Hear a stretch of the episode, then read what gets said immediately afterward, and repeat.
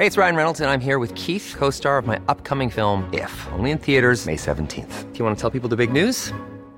All right, I'll do. Sign up now and you'll get unlimited for $15 a month in six months of Paramount Plus Essential Plan on us. Mintmobile.com slash switch. Upfront payment of $45 equivalent to $15 per month. Unlimited over 40 gigabytes per month. Face lower speeds. Videos at 480p. Active Mint customers by 531.24 get six months of Paramount Plus Essential Plan. Auto renews after six months. Offer ends May 31st, 2024. Separate Paramount Plus registration required. Terms and conditions apply if rated PG.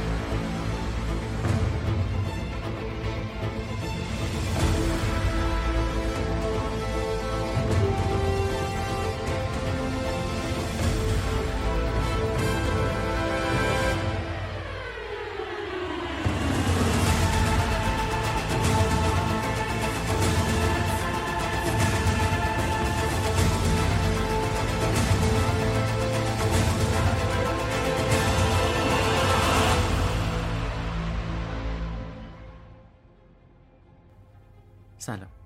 من احسان طریقت هستم و شما به پادکست پرچم سفید گوش می‌دید. پرچم سفید درباره یکی از تلخترین اتفاقایی که در دنیا میفته اتفاقی که باعث میشه هزاران نفر کشته بشن و میلیون ها نفر خونه و زندگیشون رو از دست بدن. اتفاق مخوفی به اسم جنگ.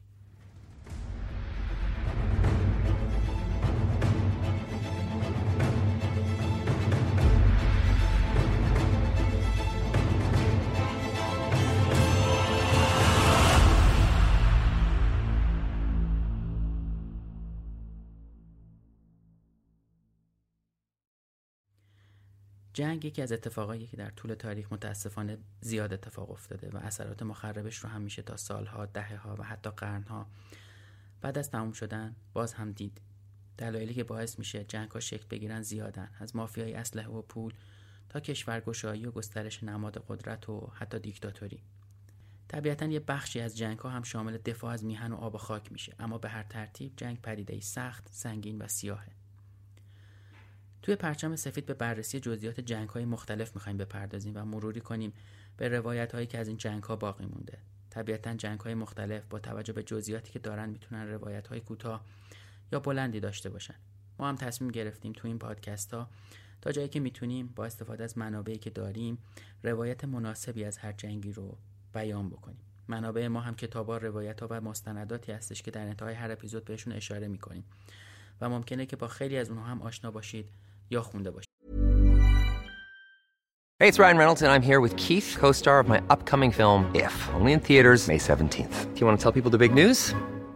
All right, I'll do it. Sign up now and you'll get unlimited for $15 a month in six months of Paramount Plus Essential Plan on us. Mintmobile.com slash switch. Upfront payment of $45 equivalent to $15 per month. Unlimited over 40 gigabytes per month. Face lower speeds. Videos at 480p. Active Mint customers by 531.24 get six months of Paramount Plus Essential Plan. Auto renews after six months. Offer ends May 31st, 2024. Separate Paramount Plus registration required. Terms and conditions apply if rated PG. Millions of people have lost weight with personalized plans from Noom, like Evan, who can't stand salads and still lost 50 pounds. Salads, generally, for most people, are the easy button, right? For me, that wasn't an option. I never really was a salad guy. That's just not who I am. But Noom worked for me. Get your personalized plan today at Noom.com. Real Noom user compensated to provide their story. In four weeks, the typical Noom user can expect to lose one to two pounds per week. Individual results may vary.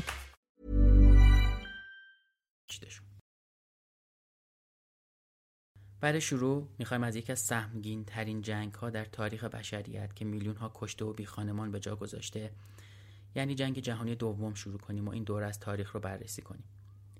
این قسمت که اولین قسمت از پادکست پرچم سفید هستش قسمت اول از روایت جنگ جهانی دوم رو هم به خودش اختصاص میده. جنگ جهانی دوم دومین جنگ فراگیر جهانیه که از سپتامبر 1939 آغاز شده و اوت 1945 پایان یافته. این جنگ علاوه بر اروپا در بخش های گسترده ای از قاره آسیا و آفریقا تأثیرات مخرب عمده بر جای گذاشته و کشورهای اسلامی از جمله ایران رو هم درگیر خودش کرد. علت اصلی جنگ جهانی دوم هم از اشتباهات مختلفی سرمنشأ می‌گیره اما یکی از مهمترین اونها اشتباهاتیه که توی عهدنامه ورسای که هفته می 1919 تصویب شد و قرار بود به جنگ جهانی اول پایان بده شروع شد. پیامدهای بحران اقتصادی سال 1929 و از همه مهمتر رقابت سیاسی فاشیسم و دموکراسی های غربی و مارکسیسم نقش مهمی توی این جنگ داشت.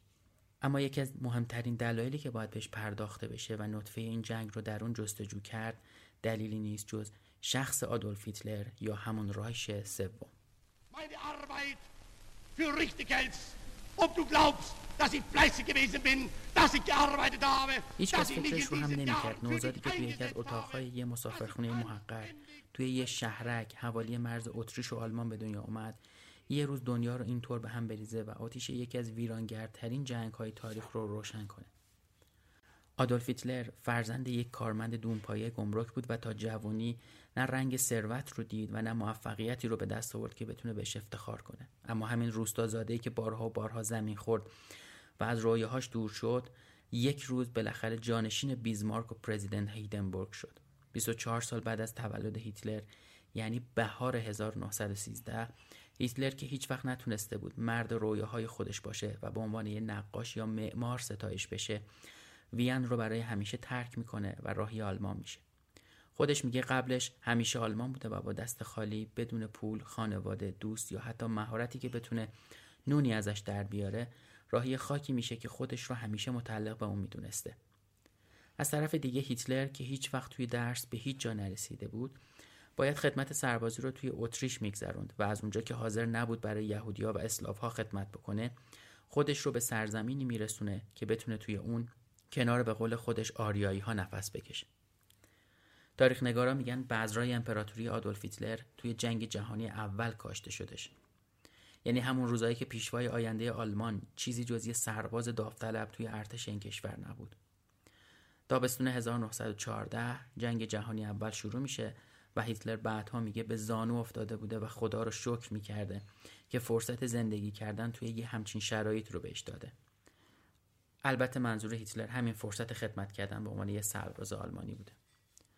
با شروع جنگ هیتلر به عنوان یه داوطلب وارد جبهه میشه و اونقدر خوب توی لباس رزم عمل می‌کنه که توی جبهه غرب سرجوخه میشه. اون توی 47 نبرد به عنوان دونده پیام رسان خدمت می‌کنه و کارش بردن پیام از این سر میدون به اون سر میدون بوده. کار بسیار خطرناکی که به خاطر شجاعتش در واقع صلیب آهنین رو هم می‌گیره. نشانی که معمولا به سرجوها داده نمی شده و حالا بعدا می بینیم که آدولف هیتلر چطور خیلی هم راجع به این مدال که خیلی مدال با ارزشی بوده جاهای زیادی صحبت نمی‌کنه. هر کسی دیگه جای هیتلر بود به این نشون حسابی مینازید اما اون بعد از قدرت گرفتنش چیز زیادی در مورد این افتخار نمیگه اما برای هیتلری که از همون بچگی از یهودی ها متنفر بوده پنهان کردن یه افتخار به خاطر اینکه یه یهودی باعث و بانیش بوده زیادم عجیب نیست اون با تشویق یه سلطان یهودی این مدال رو می‌گیره و به خاطر همین هم هیچ وقت به مدالی که می‌گیره نمینازه. هیتلر توی سالهای جنگ جراحت جدی که مجبور بشه به خاطرش از جبهه دور بمونه بر نمیداره. اما خوششانسی این سرباز بالاخره 13 اکتبر 1918 تموم میشه.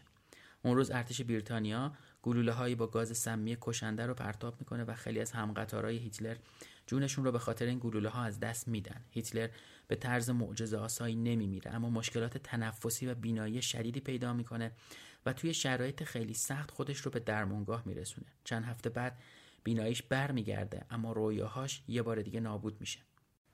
هیتلری که با آرزوی پیروزی مقتدر آلمان وسط تیربارون جنگ جهانی پیام رسان بوده و این کار رو خیلی خوب و با شجاعت انجام می‌داده می‌فهمه که توی همین روزای دور بودنش از جبهه آلمان شکست رو پذیرفته و دیگه خبری از امپراتوری آلمان نیست. شورشیا و کمونیستا پای تخت رو گرفتن و قیصر ویلهلم هم برای نجات جونش به هلند فرار کرده. اینجوری میشه که حکومت جمهوری توی آلمان پا می‌گیره. حکومتی که هیتلر هیچ وقت نمی‌تونه نفرتش رو ازش پنهون کنه. چطور می‌تونسته با این جمهوری کنار بیاد؟ اون به خاطر آلمان مقتدر میجنگیده و جمهوری خواه به جای جنگیدن برای آلمان نژاد برترش به متفقین تسلیم شده بودن و شکست رو بعد از اون همه پیشروی پذیرفته بودن. و این دوران تبدیل میشه به یکی از بدترین و سختترین دوران زندگی هیتلر. برای هیتلر 29 ساله که تازه از بیمارستان مرخص شده بوده صلح پرهزینه با متفقین یه فاجعه تمام عیار بوده. اون کمونیستا رو به خاطر خیانت به آلمان و واداشتن متفقین به تسلیم مقصر می‌دونسته. متفقین هم که با کمک ایالات متحده جنگ رو برده بودن نوامبر 1918 یه هدف عمده داشتن. می‌خواستن مطمئن بشن که آلمان هیچ وقت اونقدر قوی نمیشه که بتونه همچین جنگی رو باز راه بندازه. سیاستمدار بریتانیایی سر اریک گدس توی روزهای آخر جنگ گفته بوده آلمانیا قرار چلونده بشن همونطوری که یه لیمو ترش رو میچلونن تا هسته هاش بیرون بیاد. شاید این جمله خیلی اقراق‌آمیز به نظر برسه اما این اتفاق واقعا برای آلمان میفته کشوری که توی جنگ اونقدر با اقتدار پیش می‌رفت و سربازای دشمن جرأت وارد شدن به خاکش رو پیدا نکرده بودن توی سالهای بعد از توافق ورسای یعنی بعد از همون توافق با متفقین به چیزی که اریک گدس میگه خیلی هم بیشباهت نبوده. جوان 1919 حکومت آلمان یعنی همون جمهوری تازه از راه رسیده معاهده ورسای رو امضا می‌کنه. معاهده که به خاطرش نه تنها کلی زمین از دست میده و کلی قرامت مجبور میشه به پردازه بلکه مجبور میشه تغییرات رو هم تغییراتی رو هم توی سیاست داخلیش ایجاد بکنه. مثلا آلمان مجبور میشه به خاطر خواست متفقین خدمت نظام وظیفه رو ملغا کنه و ارتشش رو به کمتر از 100 هزار نفر سرباز حرفه‌ای محدود بکنه.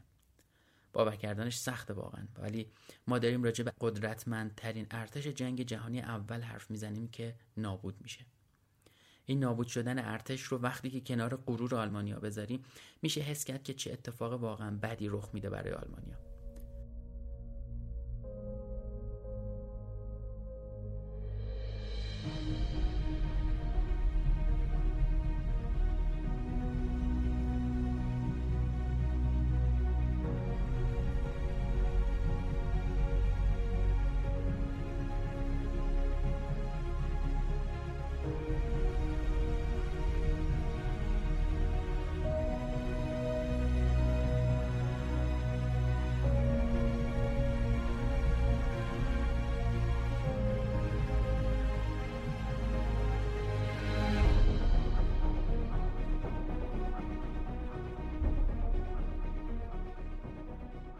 آلمانیایی شکست خورده حتی پیش از اون که به ورسای وارد بشن هم نمی‌دونستن باشه جهنمی روبرو میشن.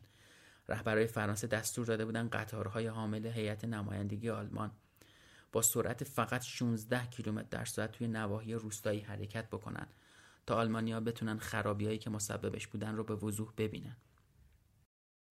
با اینکه توی جنگ جهانی اول خاک آلمان درگیر هیچ جنگی نشده بود اما جنگ اقتصاد این کشور رو نابود کرده بود و زندگی برای مردم بسیار سخت شده بود.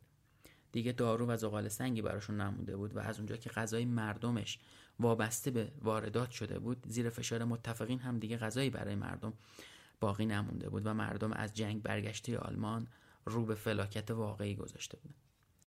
حالا آلمان مونده بود و قحطی بیکاری و پول بی حساب و کتابی که باید به متفقینم به عنوان قرامت پرداخت می‌کرد.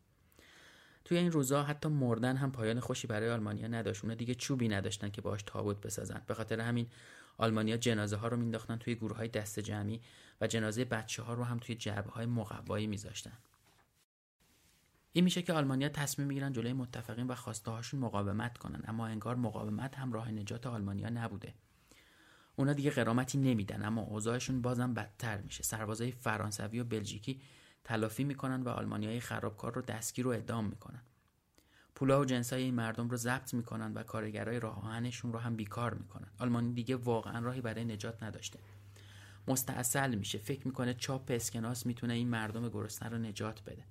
شاید باورتون نشه اما اون روزها 133 چاپخونه دولتی با 1783 تا دستگاه چاپ شب و روز مشغول تولید پول کاغذی میشن. پولی که در واقع هیچ پشتوانه ای نداره. رقم عجیبی که می‌خوایم بگیم رقمی که شاید با چند بار گوش کردن این کلمات هم باورش براتون سخت بشه. سال 1919 نه مارک آلمانی به اندازه یه دلار آمریکایی میارزیده. اما چهار سال بعد یعنی سال 1923 چهار تریلیون مارک به اندازه یه دلار ارزش داشته. بله چهار تریلیون مارک. دولت آلمان چیکار می‌کنه؟ به نابود کردن اقتصاد این کشور ادامه میده. و همچنان مارک بدون پشتوانه چاپ می‌کنه. اونا حتی ذخیره کاغذ رو هم تموم می‌کنن و مجبور میشن روی چرم کتون و ابریشم پول چاپ کنن. در واقع روی هر چیزی که جوهر رو نگه میداره. تورم پاشو روی گلوی آلمانیا می‌ذاره. اونا صبح از خواب بیدار می‌شدن و شب که می‌خواستن بخوابن قیمت ها از صد برابر هم بیشتر شده بوده. کارگر می‌خواست چندرغاز حقوقشون رو بگیرن اما برای حمل کردنش باید گاری با خودشون میبردن.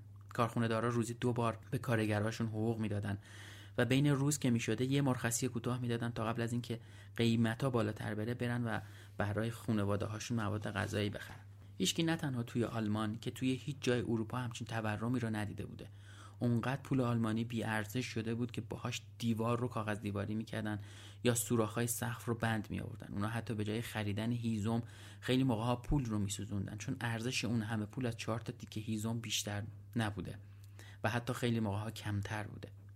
یه زن آلمانی می‌گفته دزدی که سبدش رو برده پولای توی سبد رو ریخته بیرون چون اصلا اون همه پول ارزش بردن نداشته و فقط خود سبد رو می‌بره. معاهده ورسای به جای اون که آلمان رو نجات بده ازش یه باطلاق می‌سازه. باطلاقی که توش خشم و ملیگرایی افراطی نازی ریشه می‌دونه. بعد از جنگ هیتلر دیگه نه یه سرباز شجاع بوده نه یه نقاش خوب. اون بازم به نقطه صفر زندگیش می‌رسه و تصمیم می‌گیره عضو حزب کارگران آلمان بشه. اون سال 1919 رسما عضو این حزب میشه و زندگیش رو به مسیر تازه‌ای وارد می‌کنه. آنتوان درکسلر پایه‌گذار حزب کارگران آلمان بوده. درست مثل هیتلر یه ضد یهود که از کمونیستای مملکت فروش هم دل خوشی نداشته. اون به هیتلر میگه مسئولیت تبلیغات و روابط عمومی حزب کوچیکش رو به عهده بگیره. هیتلر هم دست به کار میشه و اونقدر با آب و تاب اعلامی های سرخ و سیاهش رو طراحی و منتشر می‌کنه که کلی آدم به جلسات حزب کشیده میشن. این آدما به خاطر اعلامیه ها میان اما چیزی که نگهشون میداره و دوباره باعث میشه که اونا به این جلسات بیان اعلامیه ها نبودن بلکه خود هیتلر بوده. هیتلر شم تبلیغاتی بینظیری داشته. مثلا می‌دونسته اگه دیر بیاد بیشتر بهش توجه میشه. یا می‌دونسته اگه جمعیت رو منتظر بذاره. وقتی آدما میان توی جلسه دیگه تمرکزی براشون نمیمونه که بخوان حرفاشو کنکاش بکنن و بی برو برگرد برای هر چیزی که میگه کف می‌زنن. اون توی جلساتش از یه جهت کاملا دور از انتظار وارد می‌شده و با یه چهره سرد و خشک در حالتی که سه تا محافظ جلوش بودن و سه تا محافظ دیگه پشت سرش راه می‌رفتن مثل یه نظامی پهنای سالن رو طی می‌کرده. این میشه که فقط توی چند ماه اعضای حزب از حدود 100 نفر به هزار نفر می‌رسن. بعد هیتلر اسم حزب رو تغییر میده. به نظرش حزب کارگران ناسیونال سوسیالیست آلمان اسم بهتری بوده. عبارت ناسیونال سوسیالیست رو می‌شده به نازی کوتاه کرد و هیتلر فکر می‌کنه این اسم مردم پسندتره. هیتلر تأسیس حزب نازی رو سال 1920 توی یه جلسه اعلام می‌کنه و از همون وقت اسمش رو به آدولف هیتلر پیشوا تغییر میده. بعد هم علاوه بر رنگ سرخ از یه صلیب شکسته رنگ سیاه که توی زمینه سفید بوده استفاده می‌کنه و پرچم حزبش رو می‌سازه. حزب نازی هم کم کم به حکومت فشار میاره تا صلح ورسای رو ملغا بکنه و حق شهروندی آلمان رو تنها به آلمانیای آریایی بده. 11 نوامبر 1923 از نظر هیتلر وقت خوبی برای به چنگ آوردن قدرت بوده تا بتونه تمام رویاهایی که داشته رو در واقع به مسند قدرت هم نزدیک بکنه و بنشونه. اون روز پنجمین سالگرد تسلیم آلمان به متفقین بوده و ترتیب دادن یه شورش توی اون تاریخ می‌تونست غرور ملی مردم رو نشونه بگیره. اما به خاطر یه سری چیزا هیتلر تاریخ رو به هشتم نوامبر تغییر میده. یعنی روزی که قرار بوده گرد همایی بزرگی توی حومه مونیخ برپا بشه و سه رهبر مهم حکومتی اونجا حاضر بشن. اون شب به دستور هیتلر 600 سرباز گروه ضربت محل جلسه رو محاصره می‌کنن و بعد از نمایش قدرت نازی ها هیتلر تصمیمش رو برای تشکیل دیکتاتوری رو علنی می‌کنه. انقلاب آلمان بالاخره اتفاق میفته اما سرنوشتش چیزی نمیشه که هیتلر فکرش رو می‌کرده. کودتای نازی برخلاف پیش های هیتلر شکست می‌خوره و خیلی از نازی هایی که توی کودتا شرکت داشتن برای اینکه دست پلیس نیفتن از آلمان فرار می‌کنن. اما هیتلر جایی نمیره و دو روز بعد از شورش بازداشت میشه. هیتلر و ژنرال لودندورف و هفت شرکت کننده دیگه کودتا دادگاهی میشن. اما دادگاهی که اونا رو به اتهام خیانت به کشور محاکمه می‌کنه بیشتر به یه تیریبون برای بیانی های اونا شبیه میشه. البته هیتلر تبرئه نمیشه اما حکم خاصی هم بهش نمیدن. براش پنج سال حبس در نظر می‌گیرن و دست آخر هم فقط نه ماهش رو میگذرونه. اونم نه تنها نه توی شرایط خیلی سخت. در واقع هیتلر شروع می‌کنه از اون تریبون دادگاهی که توش محاکمه می‌شده بیانیه های خودش رو اعلام می‌کرده و اکثر قاضی ها هم با توجه به اینکه عضو حزب کارگر بودن خیلی جلوی هیتلر رو نمی‌گیرن و هیتلر می‌تونه بیانی هاش رو و حرفاش رو بزنه. هیتلر توی دوره ای که در واقع محکوم میشه نوشتن کتاب نبرد من رو شروع می‌کنه. مهمترین کتابی که دو سال بعد از کودتا منتشر میشه اما کسی بهش توجه نمی‌کنه و بهش نگاهی هم نمی‌کنه. البته نبرد من همیشه گوشه کتاب فروشی ها خاک نمی‌خوره و وقتی هیتلر دیکتاتوری آلمان رو بنا می‌کنه این کتاب به کتاب مقدس آلمانیا تبدیل میشه. اونا خواسته یا ناخواسته مجبور میشن حداقل یه نسخه از نبرد من رو توی خونه بیارن و حتی قبل از قانونی شدن ازدواج زوجهای جوان آلمانی حکومت مجبورشون می‌کنه که نبرد من رو بخرن و بخونن و این سرآغاز تغییرات زیادی میشه که جنگ جهانی دوم نتیجه اوناست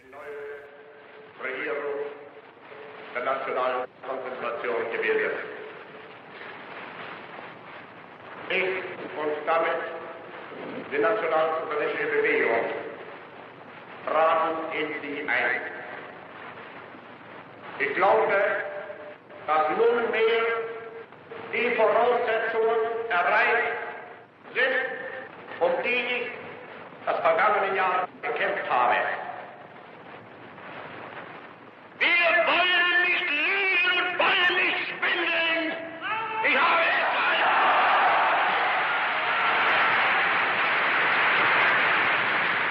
Ich habe deshalb es abgelehnt, vor dieses Volk hinzutreten und billige Versprechungen zu geben. Die nun selbst allein! شکست کودتای هیتلری با کم شدن فشار متفقین روی آلمان و پا گرفتن صنعت و روشن شدن موتور اشتغال توی این کشور شکست خورده همزمان میشه. حالا دیگه هیچکی گوش شنوای هیتلر رو هم قطاراش نبوده تا پیام نفرت نازیا رو با صدای بلند تکرار بکنن. مردم آلمان دیگه وسط قحطی و فقر نبودن و امیدوارتر از اون به نظر می رسیدن که همراه هیتلر جمهوری خواه رو نفرین بکنن. اما یه اتفاق دیگه میفته هیتلر دو هفته بعد از آزادیش با دکتر هاینریش هلد صدر اعظم باواریا ملاقات می‌کنه و بهش قول میده که در صورت گرفتن مجوز دوباره برای حزب نازی تو چارچوب قانون عمل می‌کنه. این مجوز از این نظر مهم بوده که فعالیت این حزب بعد از کودتا غیرقانونی اعلام میشه. صدر هم که فکر می‌کنه هیتلر یال و کوپالش رو از دست داده بهش اجازه فعالیت دوباره رو میده و بساط نابود شدن دموکراسی رو با دست خودش در واقع فراهم می‌کنه. هیتلر دوباره گرد همایی رو تشکیل میده و جلسه ها رو برگزار می‌کنه و بعد از یک گرد همایی شلوغ و جنجالی توی فوریه 1925 دوباره حزب رو به جایی میرسونه که قبل از کودتا بوده. حالا وقتش میشه که هیتلر خودش و نازیها رو به بدنه حکومت اونم حکومت جمهوری بکشونه. انتخابات پارلمان 1928 اولین و بهترین فرصت برای نازیها بوده که از راه قانونی به قدرت برسن اما بازم برای یه بار دیگه پیشوای آینده آلمان ناکام میمونه و حزبش فقط سه درصد آرا رو کسب می‌کنه و ضعیفترین حزب آلمان توی اون روزا شناخته میشه. درسته که مردم آلمان توی روزای انتخابات نازی رو جدی نمی گرفتن اما تغییرات سیاسی و اقتصادی کشورهای دیگه بازم به داد هیتلر می‌رسه. یک سال بعد از شکست حزب نازی توی انتخابات بحرانهای اقتصادی آمریکا باعث میشه که این کشور وام هایی که به آلمان داده بوده رو ازشون طلب بکنه و به خاطر پس دادن همین وام ها آلمان دوباره فقر و گرسنگی رو به خودش می‌بینه. حالا نوبت هیتلر و همسنگراش بوده که دوباره دست روی احساسات آلمانیا بذارن و از ناامیدی و حراسی که با فقر و قحطی به این کشور برگشته بوده حسابی استفاده بکنن. همین موضوع هم باعث میشه که دوباره خیلی از آلمانیا پشت هیتلر در بیان و فکر کنن که نازیا تو اون شرایط تنها راه نجات این کشور میشن.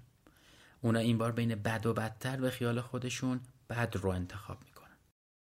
اون روزا همونطور که گفتیم نظام آلمان جمهوری بوده و هیتلر هم برای گرفتن قدرت چاره جز وارد شدن به بدنه این نظام نداشته. گفتیم که کودتای نازی هم راه به جایی نبرده بوده و انتخابات 1930 راشتاک یا مجلس نماینده ها بهترین فرصت برای رسیدن اونا به قدرت بوده. اونا تو این انتخابات دوم میشن و 107 کرسی به دست میارن. اما قطعا این اتفاق و این در واقع 107 کرسی کافی نبوده. این میشه که هیتلر خیال صدر اعظم شدن رو هم به ذهنش راه میده و برای رسیدن به این صندلی دست به هر کاری می‌زنه. مشاورای هیندنبورگ رئیس جمهور پیر آلمان بهش اصرار می‌کنن تا هیتلر رو به عنوان صدر اعظم انتخاب بکنه اما هیندنبورگ زیر این بار نمیره.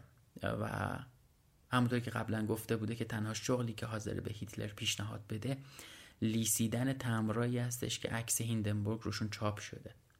اما بالاخره این پیر سرسختم مجبور میشه زیر فشار نازی ها و مجلسی ها و حکومتی ها کوتاه بیاد. و در روز سی ژانویه 1933 هیتلر رو به عنوان صدر اعظم آلمان معرفی می‌کنه. وقتی هیتلر صدر اعظم میشه تصمیم می‌گیره حزب کمونیست رو از میدون به در بکنه و اونقدر به رئیس جمهور فشار میاره که این حزب رو غیرقانونی می‌کنه. هیتلر ادعا می‌کرده غیرقانونی شدن این حزب به نفع مردمه و با همین ادعاها قانونهای تازه‌ای رو هم وضع می‌کنه. این قانونها آزادی های اساسی مثل آزادی بیان مطبوعات و آزادی اجتماعی رو لغو می‌کنن و دولت اختیار بازی کردن نامه ها و تشویش بدون مجوز خونه ها رو از این طریق پیدا می‌کنه. بعدش هم که سعی می‌کنه اختیارات دولت رو بی حد و مرز بکنه چون تردیدی نداشته که خیلی زود خودش به صندلی همین رئیس جمهور تکیه می‌زنه. به خاطر همین به مجلسی ها فشار میاره تا اختیاراتی فراتر از قانون اساسی رو برای دولت وضع بکنن و با ایجاد این تغییرات آلمان دموکراتیک درست چند سال بعد از شکل گرفتنش نفسهای آخرش رو می‌کشه و دیکتاتوری دوباره روی کار میاد. دو ماه بعد از مردن هیندنبورگ هیتلر با استفاده از اختیارات بیم حد و مرزش سمت رئیس جمهوری رو و صدر اعظمی رو یکی می‌کنه و امپراتوری که ادعا می‌کرده قرار هزار سال دوام بیاره رو برپا می‌کنه. اگه آدولف هیتلر وجود نداشت رایش سوم هم هیچ وقت به وجود نمی اومد رایش سوم یا به قول نازی ها رایش هزار ساله روز سیوم ژانویه 1933 متولد میشه. و اگرچه هیتلر لاف می‌زده که قرار این امپراتوری هزار ساله بشه اما فقط دوازده سال دوام میاره اما همین دوازده سال دوران پرفراز و نشیبی میشه که مهمترین بخشش جنگ جهانی دومه. این بخش اول از پادکست پرچم سفید بود که شنیدید. در این حال اولین قسمت از مجموعه جنگ جهانی دوم هم بود. یه نکته که لازمه در موردش بگم تکرار واژه ضد یهودی بودنه که توی خب این متن چند بار بهش اشاره شد و طبیعیه که این عبارت به جهت موضوع و روایت ماست و صد البته که نظر ما تهیه کننده های برنامه نیستش. این پادکست رو با کمک لیلی اسلامی از روی منبع هایی که توی توضیحات می‌ذاریم تهیه کردیم و موسیقی هم که طبیعتا از روی یوتیوب و فیلم های مربوط به جنگ جهانی دوم برداشته شده که سعی می‌کنم لینک اونا رو هم توی توضیحات براتون بذارم. بخش بعدی قسمت دیگه ای از جنگ جهانی دوم خواهد